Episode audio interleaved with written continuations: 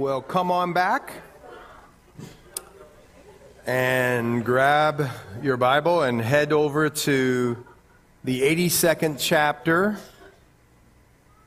of the book of Psalms. 82nd chapter of the book of Psalms, and uh, uh, one that's, I don't know, maybe near and dear to my heart, and maybe John Serpa's heart, and maybe Anthony Rash's heart. And the reason is, is uh, we're lawyers, and this is a plea for justice. And I believe that the psalmist here, who is Asaph, can you imagine writing this sort of song? or poetry. It's a song about judges, the judges of Israel, and by extension, any judge who's set up in the government, and what and how they should judge. Isn't that fascinating? And we're going to see in the middle of this a very short psalm. Why? Why is that important? And he, uh, he says it. Well, that's interesting song there. so, justice, I want you to know this it's an attribute of God. Uh, the attributes of God are not just something that God possesses, the attributes are God, if that makes sense. It's not just a quality, although it is a quality, it's, but it's who He is. And if you want to bless yourself, uh, go out on the internet. I say this all the time. Look up Charles Spurgeon's list, links to all the different uh, attributes of God, and go through them, and your heart will be blessed. But let me just give you a quick definition, and you could go on for hours talking about the justice of God. But the, God's justice is God's fair and impartial treatment of all people. His fair and impartial treatment of all people John Ross Macduff said the justice of God is his holiness in exercise. His holiness in exercise. Fair and impartiality and able to judge correctly with wisdom and righteousness. It's all tangled up in there or mixed up in there in a, in good way. Uh, justice and judgment, Psalm 89:14 says, are the habitation of your throne. I mean, he sits in justice and judgment. And I want to tell you how wonderful of a doctrine it is for two reasons I'll talk about, but there's many more than this. Is one, uh, life makes sense when God's the judge to me. There's a purpose and a reason to life. This is an evaluation. Now, you're not being evaluated on how good of a little girl or little boy you're being. No, because the blood of Jesus Christ we're saved, of course. And yet, God entrusts us as stewards, as ambassadors. And he, we will be judged on what we have done with what we've been given. A Bema seat judgment a crown's judgment. And we've talked about that on several occasions. But life makes sense when God is a judge. And so that's a good thing. But the other thing that I think this doctrine does, uh, or this attribute does, is it gives you amazing freedom, justice, judgment. God is the holder of it, God executes it. That means you don't have to go around judging everybody. Wake up now. The Lord's going to do it. Of course, there's important and appropriate judgment that we're to do. If you're a parent, you don't just send your kid over to any person to watch them. No, you evaluate and judge because you're a protector and a guardian.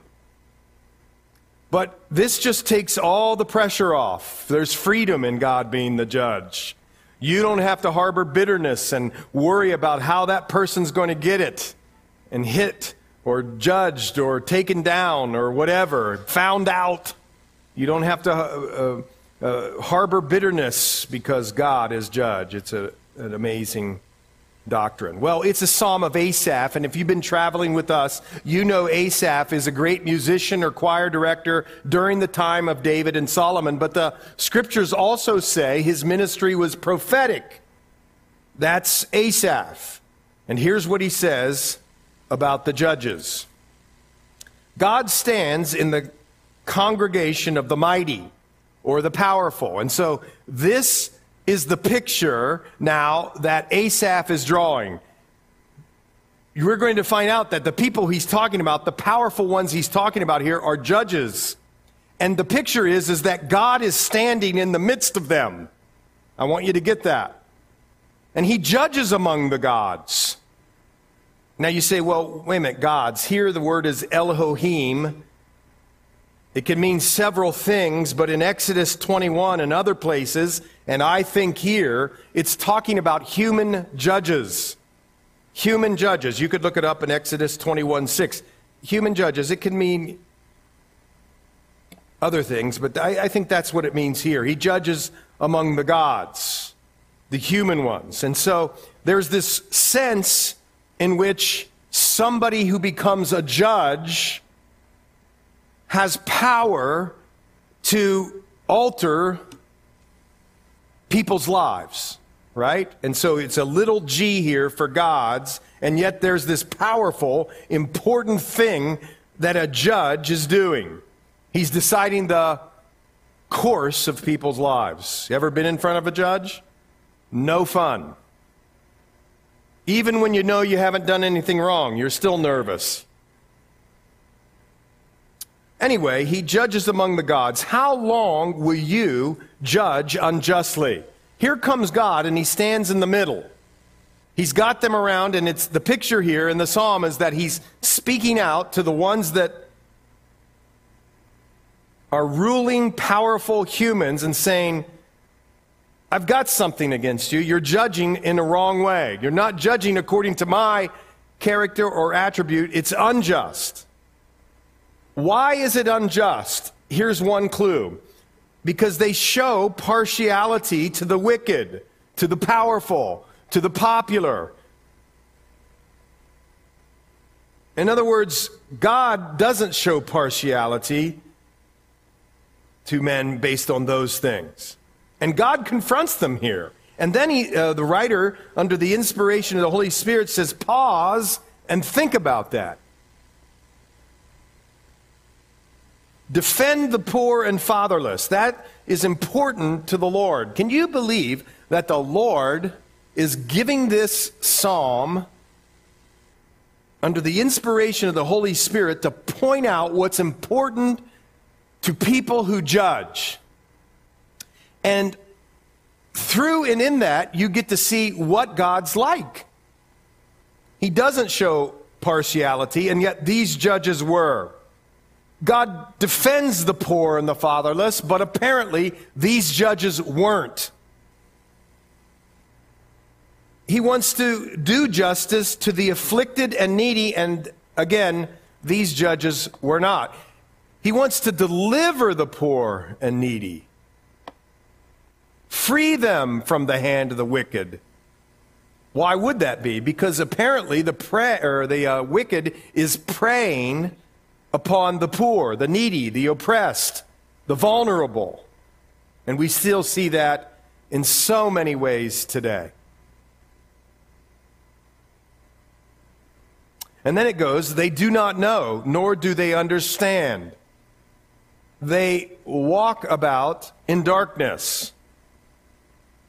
There's some debate about which, the, or who, who is they talking about?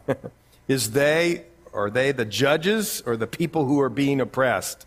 But if you take it to mean they, the judges, do not know, nor do they understand, they walk about in darkness. Listen to this. All the foundations of the earth are unstable. Here's why God's saying it's important. If judges are so corrupt, then so is society in many ways. And God is saying, I'm establishing these offices so that the vulnerable can be protected, and yet the opposite has happened in Israel. And of course, you know it, right? I mean, come on. Uh, let's just be frank here. I mean, there are some wonderful court appointed criminal attorneys, but most of the sharp,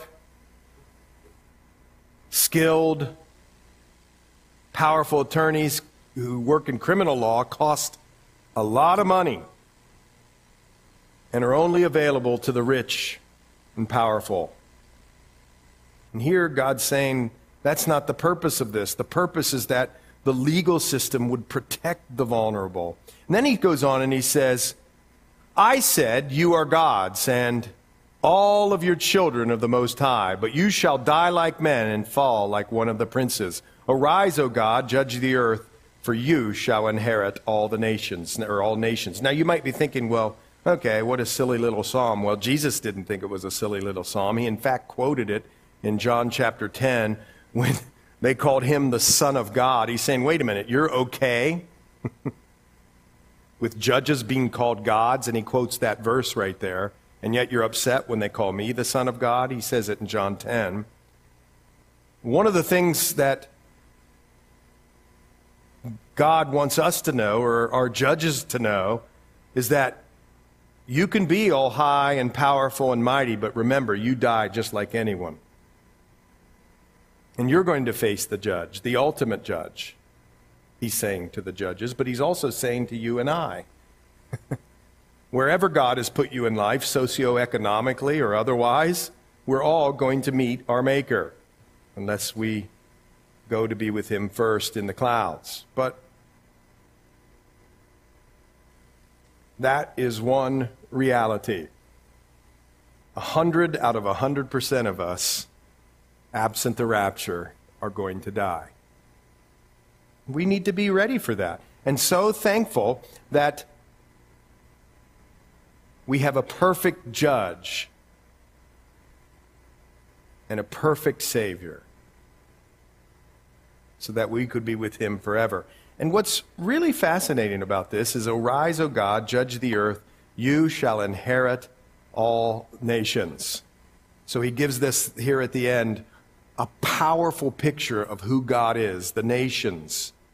And yet he's concerned about the little magistrate over across the way in Elizabeth. And the one in Pleasant Hills, who Jan knows really well.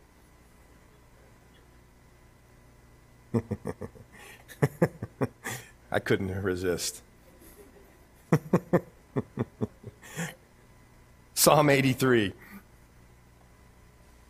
Now, this is an interesting psalm. As you'll see, uh, there's some sort of 10 nation confederation that's coming against Israel. Does that sound familiar in the prophetic times?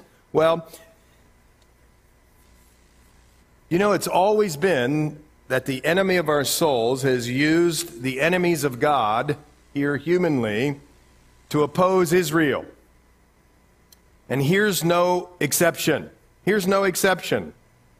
And in fact, several people, several commentators equate this chapter with one of the great chapters of the Bible. You, you people who love, or I shouldn't say you people, all of us who love praise, love this chapter. It's Second Chronicles 20, and King Jehoshaphat is the king of Judah. And the enemies of Judah surround them all on all sides. Do you remember that? And Jehoshaphat gets a prophecy and God, through the prophet, says to Jehoshaphat, Can you imagine being the leader of this one when you're surrounded on all sides? I want you to go out to the battlefield, and here's what I want you to do. You'd be right on the edge of your seat. Uh, I don't want you to do anything. I want you to just stand still. And I want you to wait for the salvation of the Lord. And then what does the, God instruct Jehoshaphat to do?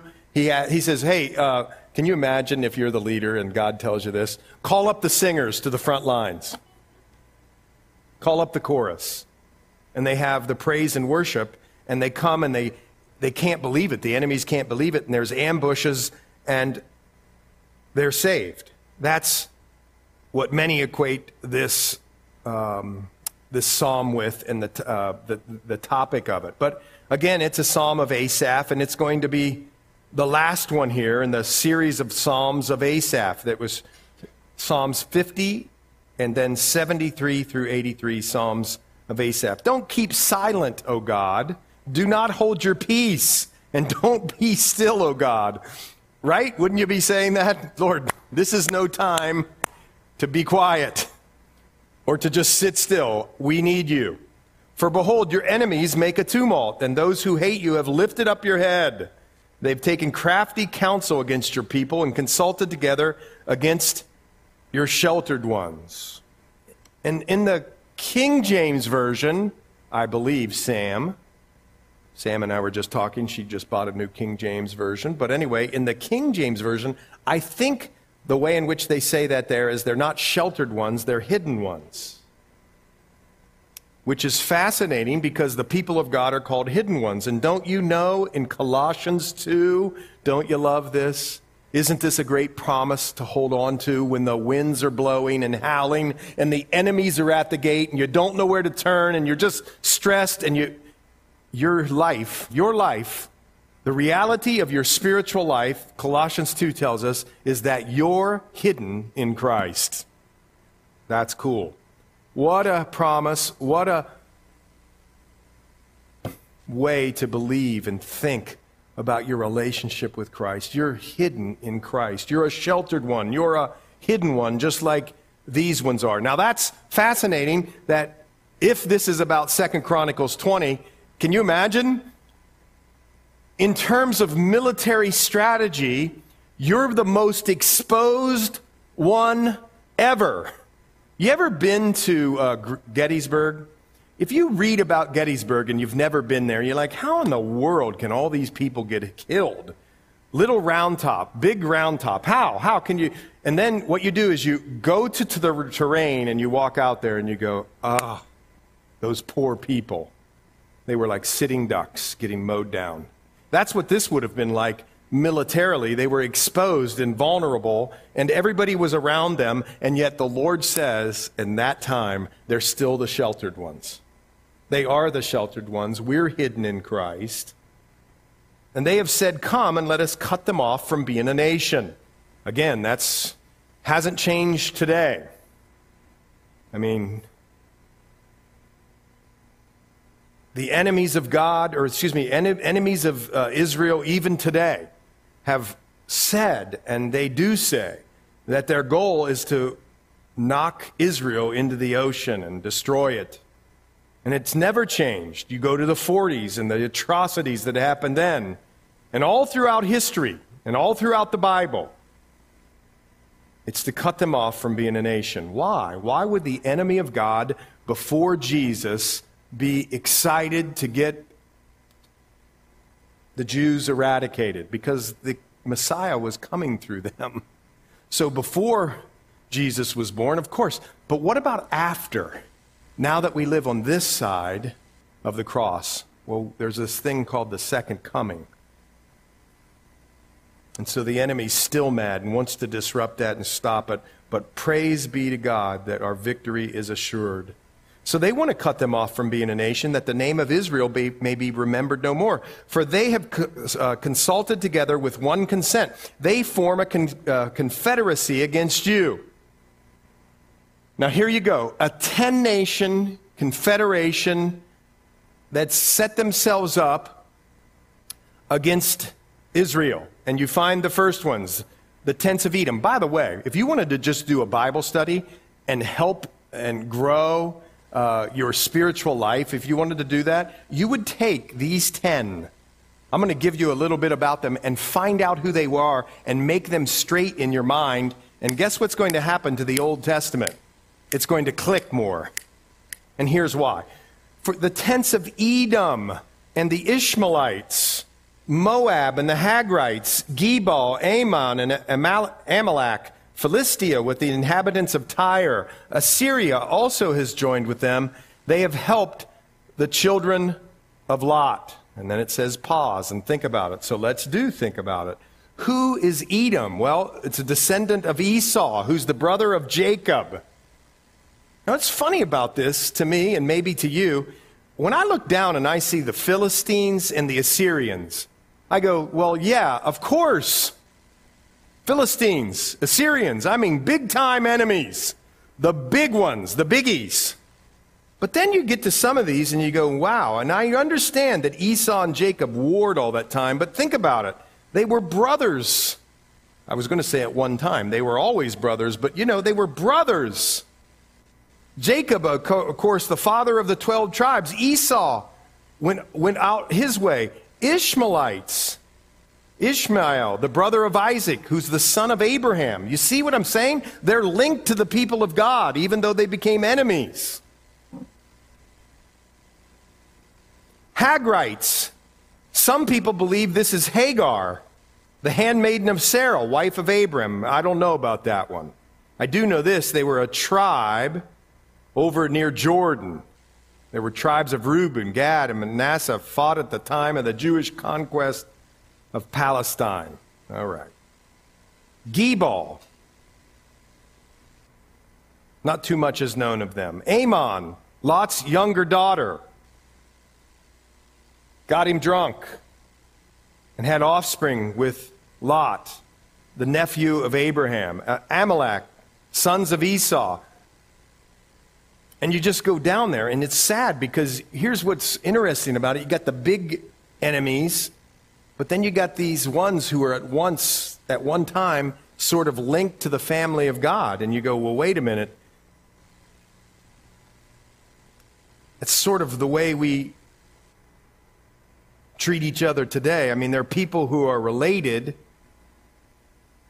and we find ourselves warring against other people of God because, you know, they wear suits when they worship and they sing hymns.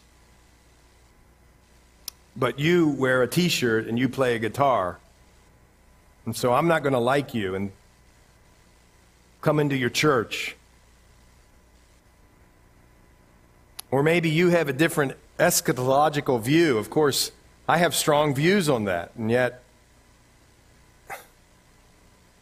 We love people who are brothers and sisters in the Lord. Anyway, I think you're getting my point. There was a confederacy that fought here, and it got around them, and it was serious. And then Asaph comes in and starts praying. Do you see that? And I want you to see how he prays. Hallesby should have used this in his book, Prayer by O. Hallesby. He should have used this. This is what Hallesby talks about in his book. And the first thing that Asaph does is he just says, Okay, based on how you've acted in the past, Lord, do it again. And what do I mean? Well, deal with them as with Midian. Remember God's victory over Midian? Described in the Judges 6, 7, and 8. In fact, we got in a big debate on the Israel trip. It was so much fun. I love to make people think. And uh, when Gideon was choosing his men to go fight against the Midianites, we were at that spring. And the way in which, just go back and read this account of how they lap up the water, and you come back and tell me which ones he picked. And if you do, you're a genius. Because I've read it 150 times and I can't figure it out.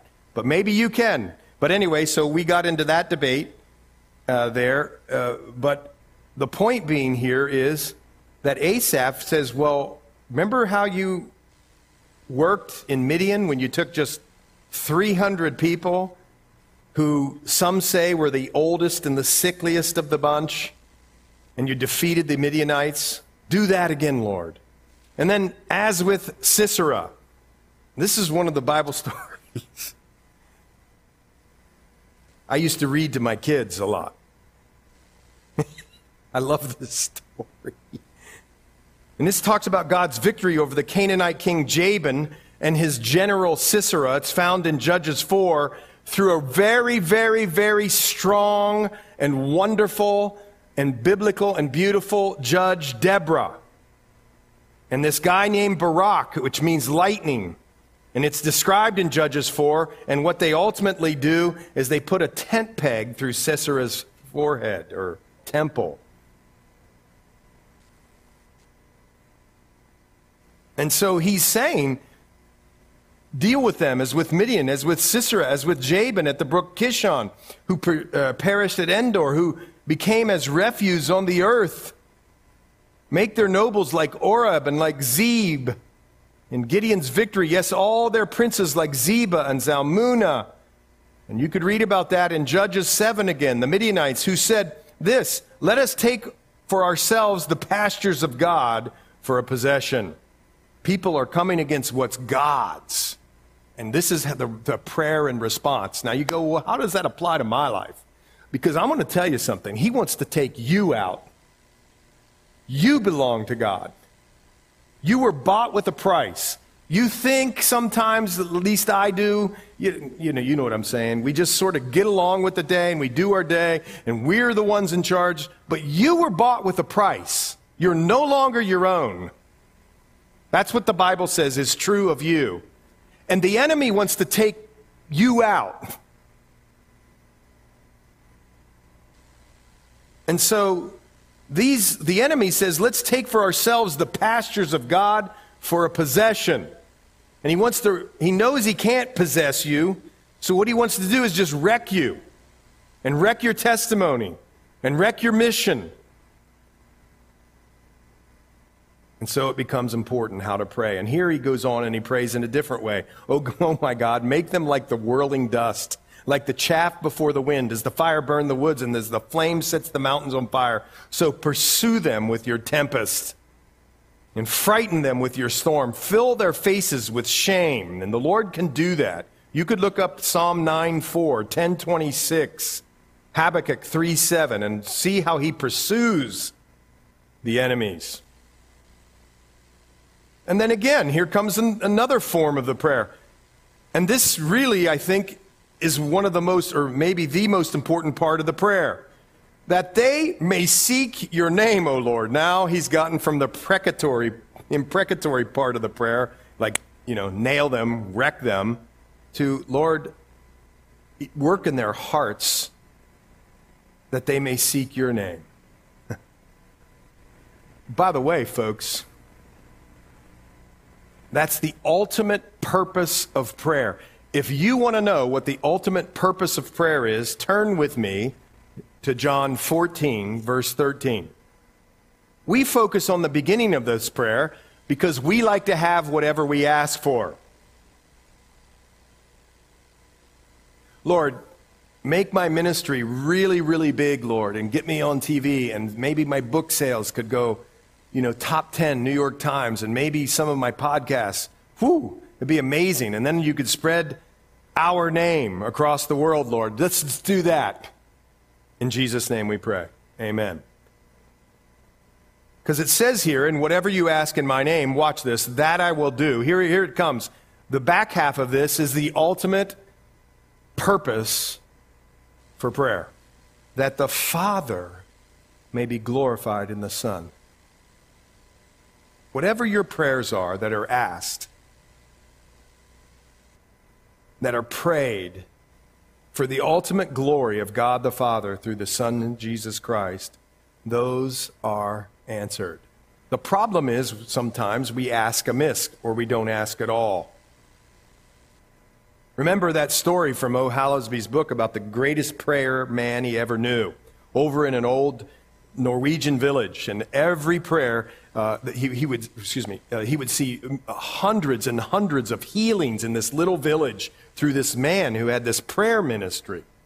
And the man would receive letters from all around Norway and even farther, and he would pray through those prayers, and people reported healings upon healings upon healings.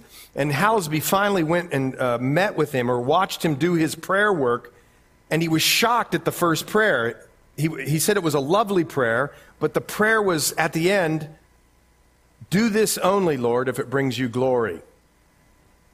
And what Hallesby is saying there, which counteracts all the health and wealth prosperity doctrine people, is that he would tag this on here because that's the ultimate purpose in prayer, that he would be glorified. But if you pray that prayer in some circles here in Christendom, they say, ah, lack of faith. You don't really believe what you're praying. And yet, the Bible says that that's the ultimate purpose in prayer, that God would be glorified in this. And here, back in this psalm, you sort of see that, that they may seek your name, your character, that you would be glorified, O Lord. Let them be confounded and dismayed forever. Yes, let them be put to shame and perish, that they may know that you, whose name alone is the Lord, are the most high over all the earth. That's what's important in prayer.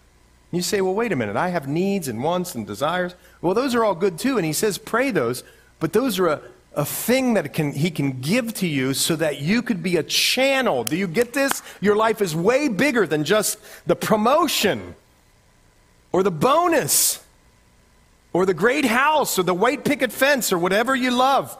It's bigger than that. Maybe he gives those to you so there could be more glory for him and that more people would be pointed to him. Because when he comes back as a judge, it's going to be bad for those who don't know him. And he wants as many people as possible to go into the kingdom, and he wants to use you. And so, for his glory. Now, here we have this beautiful psalm in Psalm 84, which is the blessings of dwelling in the house of God. Now, what happened here is for some reason, do, do, you remember this? That the families of God would have to go up to Jerusalem, up to the temple, three times a year during the three major feasts. And apparently, this family or this guy wasn't able to go once. That's what it seems to be. And yet, he talks about how important it is. And I want you to remember something here as you read through this psalm. It's a psalm of the sons of Korah. Remember, Korah was instrumental in the rebellion against Moses, and there was an earthquake, and people were swallowed up, including Korah. So every time you read the sons of Korah, I want you to think grace and mercy of God because you would think like, think about it. If you were in charge of something and somebody rebelled against you and threatened your authority and you had to wipe them out or, you know, fire them or whatever, would you really let their family come in and work in your organization? Well, God did. He said, okay, that was them, but you know what? The sons of Korah, you're going to be people who work in the temple areas, in the music ministry. Isn't that amazing? Wow. So here's what they write under the inspiration of the Holy Spirit How lovely is your tabernacle, O Lord of hosts. Now remember for us in 1 Corinthians 6, in the New Testament, our bodies are the temple of the Holy Spirit. How lovely is your tabernacle, O Lord of hosts. And it was lovely. And for us, yes, you're out your outer person can be beautiful, it can, but listen, here's what the Lord wants to do He wants to create this inner, holy, wonderful, merciful, gentle, strong, powerful beauty of holiness in your life. So that when people come, yes, they might smell the aroma of Christ as death, but they'll see the beauty of the Lord Jesus Christ in your life. That's what he wants to do. And so when people come around, don't you want them to say when they leave, even if they don't understand or know, hmm, wow. The way in which that person was kind and loving and sweet and yet told me the truth. I've never encountered anything like that. See, that's because that's the way Jesus was and is. He could tell people hard truths Man, you've had all these husbands, and you're trying to have another. He said to the woman at the well. He told her truth about sins and about being forgiven, and yet he met with her and he you know, took the drink from her and all that sort of thing, and he commu- you know, had community with her and friendship. Powerful, man. And the Lord wants to do that in your life so that people will say, How lovely is that one? My soul longs, yes, even faints for the courts of the Lord. Here, this person didn't get to go, but he wanted to be in the courts of the Lord. Why? Because they were getting closer and closer in that time to what? The presence of the Lord. the Shabbat, the kabod, the, the weightiness, the heaviness, which was found in the Holy of Holies. You get that? In fact, even today, it's fascinating. When you go to Jerusalem, you can go in the tunnels underneath the Temple Mount. And the Jewish people go in the tunnels. This was when Netanyahu did this in the late 90s, I think, early 2000s. When he did this, all you know what broke loose. He opened up those tunnels under the west, uh, right near the western wall. You can go back in there.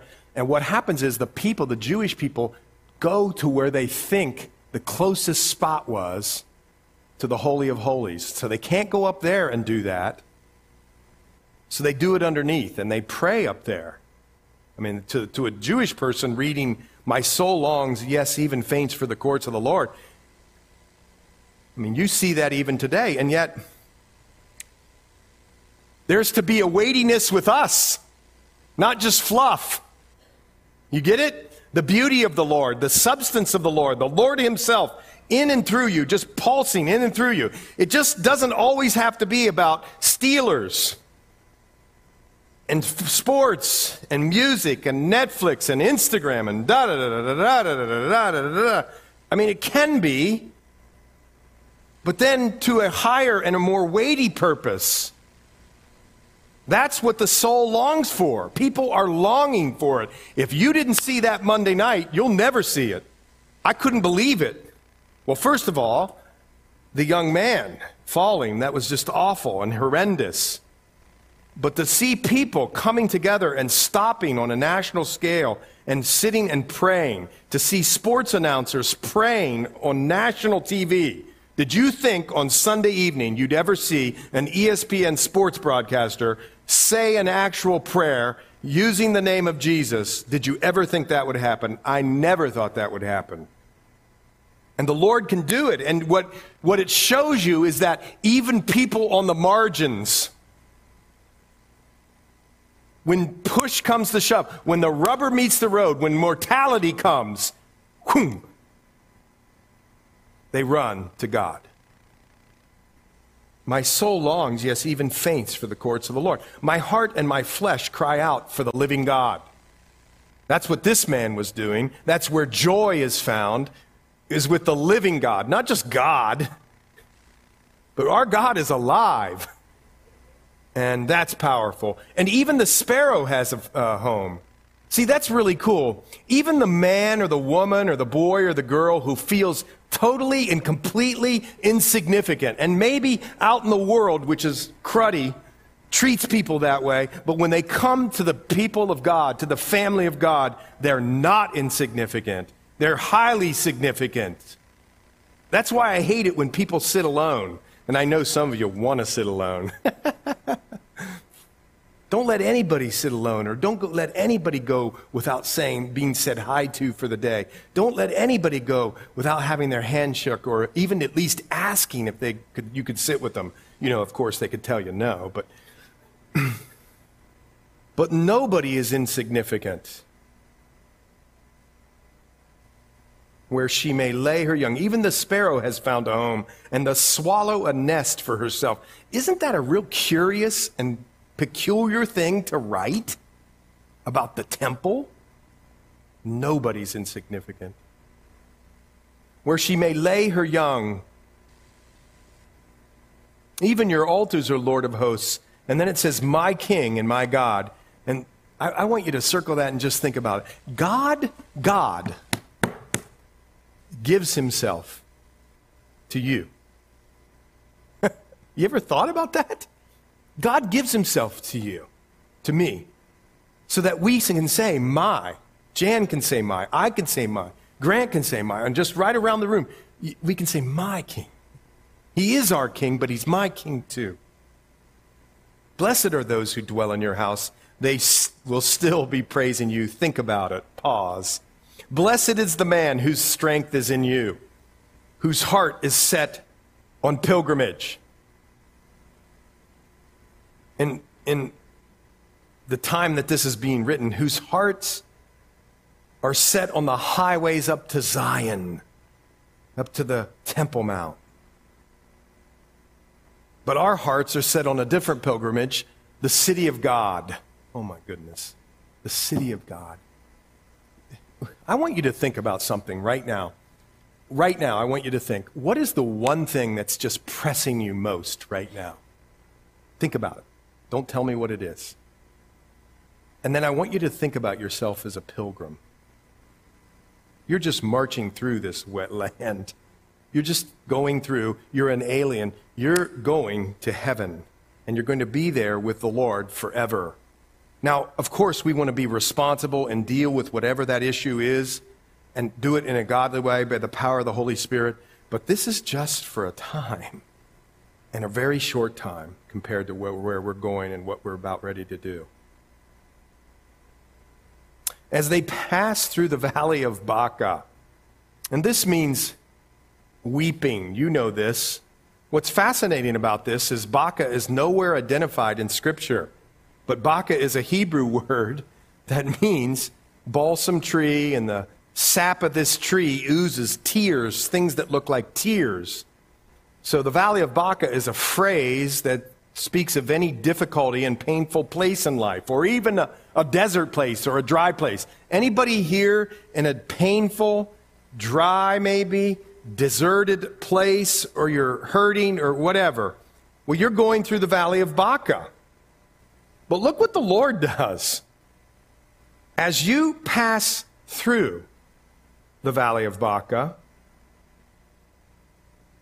on the other side is a spring. Or inside it, even, the rain also covers it with pools. And they go from strength to strength. Each one appears before God. Here's what Warren Wiersbe says about this verse. I love it. The people who love God expect to pass through this valley and not remain there. They get a blessing from the experience and they leave a blessing behind. Want me to read that again? You talk about purpose in your pain. They get a blessing from the experience and they leave a blessing behind the valley of Baca. And that can, that's can be. People can go through this valley, but on the other side or even in through it is rain and refreshment and strength and life, and God wants to do something amazing through the valley of Baca. O Lord God of hosts, hear my prayer. Hear what prayer? Make me this kind of man. What kind of man? Verse 5 Blessed is the man whose strength is in you. Because what happens when you get in the valley of Baca? You just say, okay, enough of me, more of you. Make me this kind of man. Give ear, O God of Jacob. O, God, o God, behold our shield and look upon the face of your anointed. If you just bless me in this way, look my way, wow, my strength would be impressive, but because it would be because of you. For a day in your courts is better than a thousand. You know, as we were singing that today, well, it does sort of come back to the sports but that's all I know, I guess. And I have to even say it comes from our most hated rival. The coach of the team that I can't name always says, no, not the Steelers. The coach always says, who's got it better than us? And I think so. Of course, there's pain and struggle, and you're going to be hated for your faith, and there's going to be tribulations and trials that you didn't even ask for because God wants you to be Christ like. But a day in your courts is better than a thousand. Life with God is better than anything else. That's what that's saying right there. It's better than a house.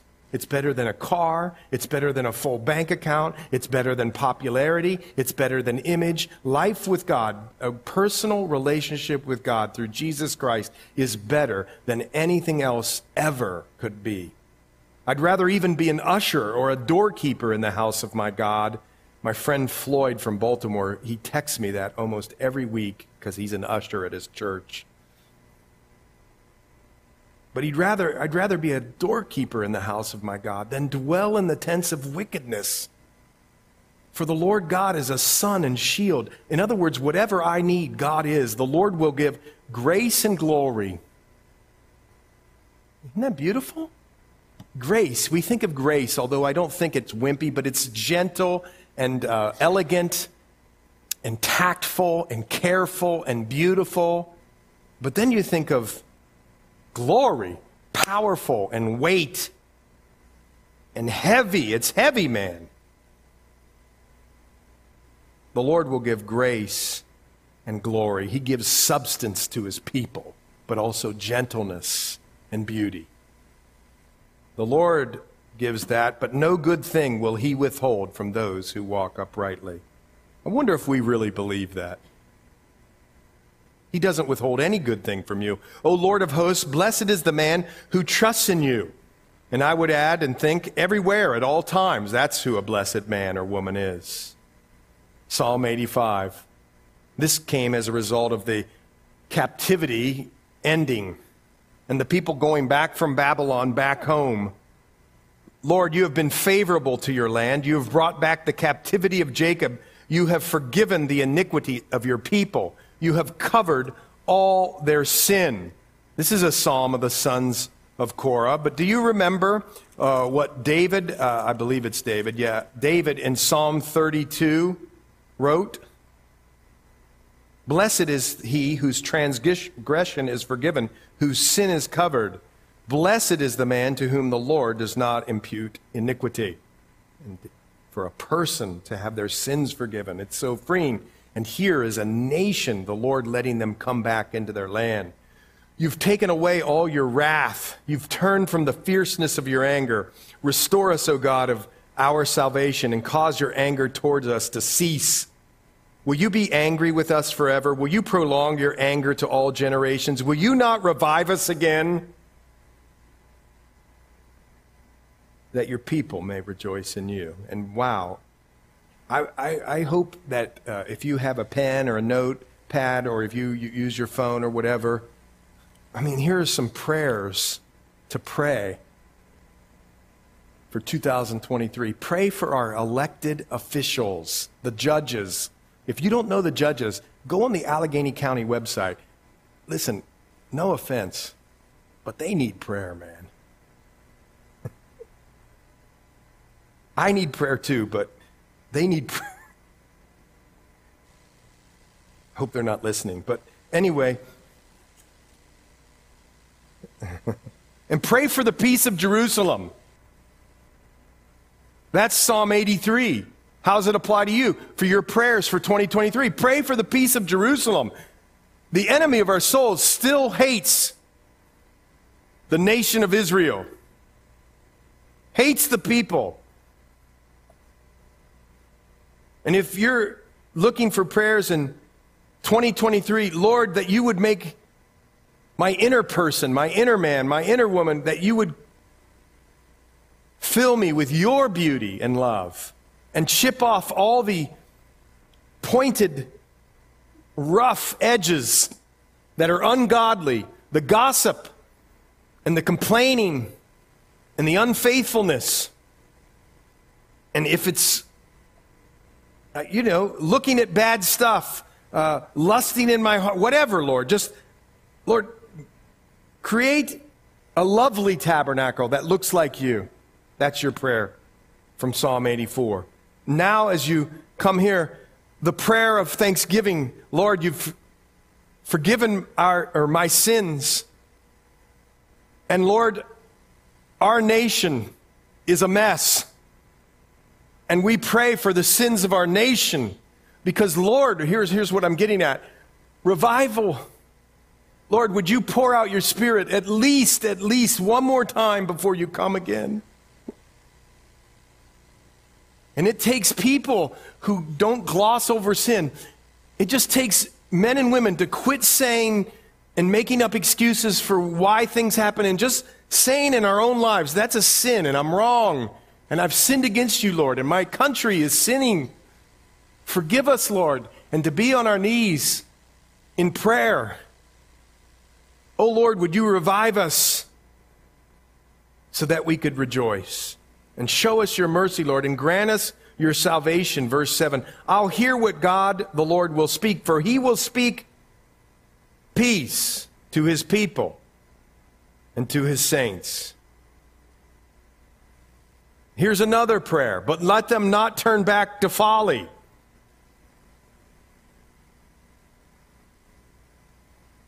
You know, when there's one victory in the Christian life, the enemy is trying to turn you back and to have you move back. But Lord, I don't want to return to that folly. Help me, Lord, on the path to continuation or continuing uh, down the path of Christ likeness. I don't want to turn back to folly. I don't want our nation to turn back to folly.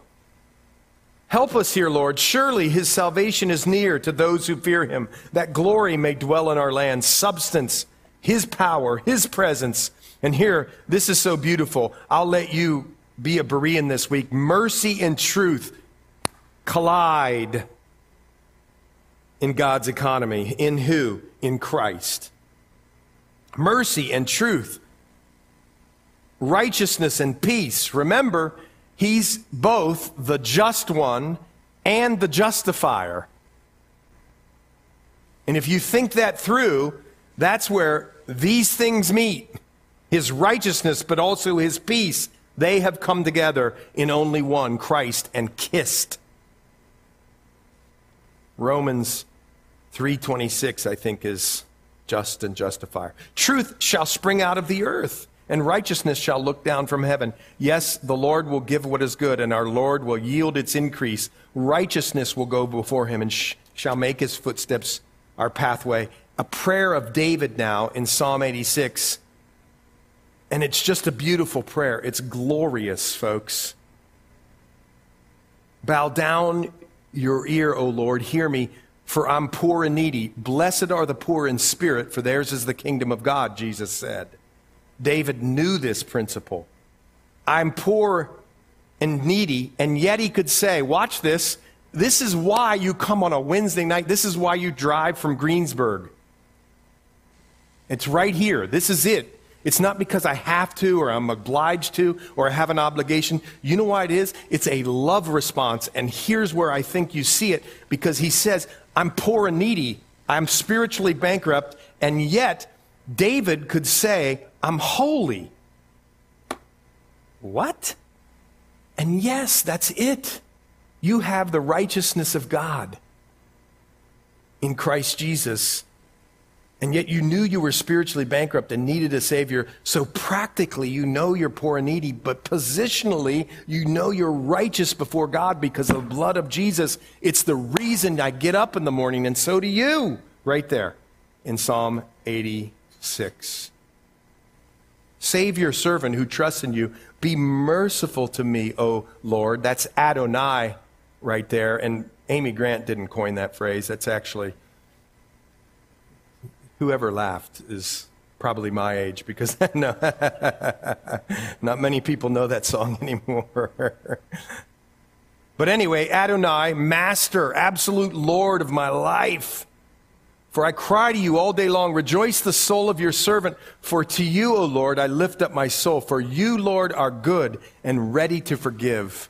Wow, you're finding out about the character, the heart of God right here, and abundant in mercy to all those who call upon you. Mercy, having with, uh, withholding what you deserve. That's what mercy is. Justice is getting what you deserve.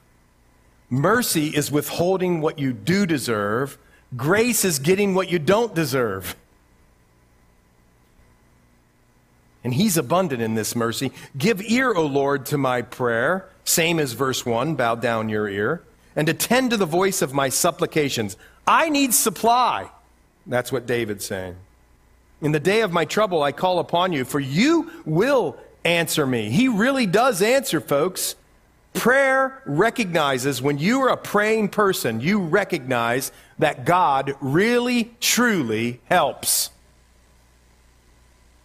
Among the gods, there is none like you, O Lord. You're unique, nor are there any works like your weeks. Works like all nations whom you have made shall come and worship before you, O Lord, and shall glorify your name. For you are great and do wondrous things, wondrous things. Can anybody testify to that in here? Has God done wondrous things in your life? Yes. You alone are God. Teach me your way, O Lord.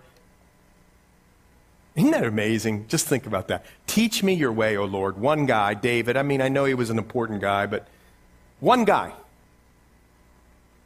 The same God who rules over the nations. And will judge all the nations teaches one person, and that's you and me. That's powerful.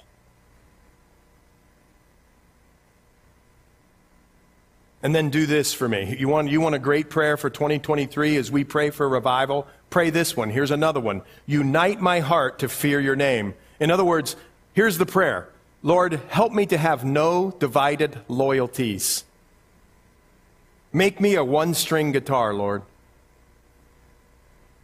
I will praise you, O Lord my God, with all my heart. I will glorify your name forevermore. For great is your mercy. That's the brilliant and lovely and tremendous and powerful word, hesed. For great is your hesed toward me, and you have delivered my soul from the depths of Sheol. You, you've delivered me out of the lowest hell, Lord.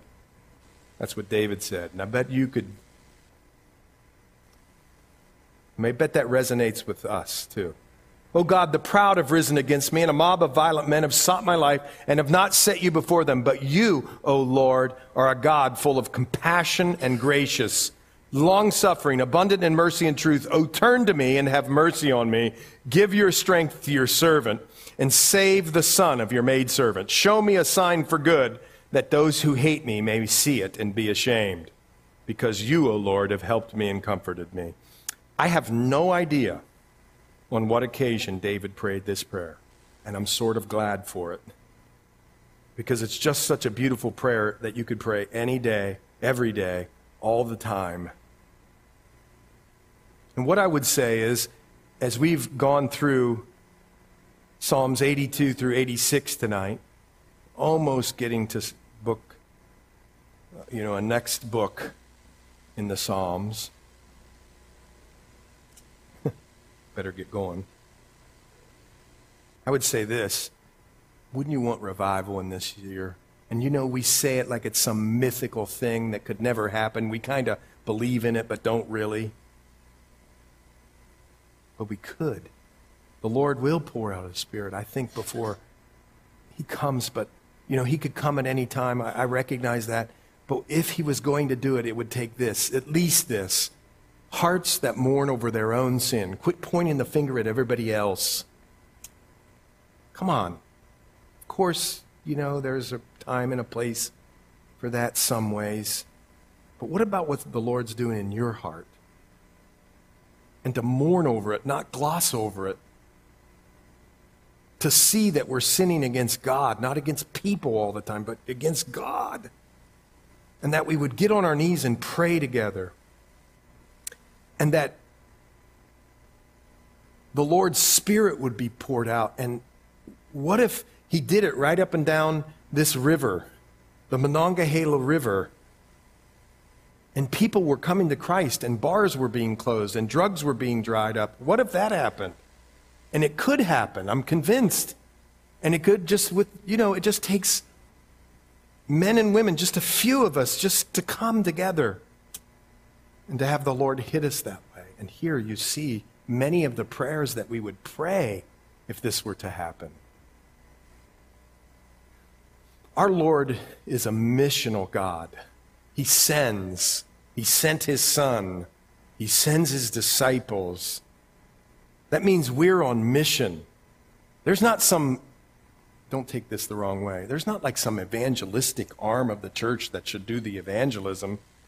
The church should do the evangelism because that's who we are, because that's who God is. And it takes authentic, real, Holy Spirit driven love and compassion and perseverance with open doors by the Lord. And I believe He could do it. And I think you do too. Let's pray. Well, Lord, we do. We come together and we pray, Lord, that you would help us to be people of prayer and praise this year. Lord, almost every pastor who've written a biography, they've asked, What's your one regret? Almost all of them said they'd pray more. Lord, help us to take the time to be devoted to you in the mornings and the evenings. Help us with our families. Lord, let us take, change, turn off the TV or the other distractions, the phones, and seek your face, Lord. We pray all this in Jesus' name.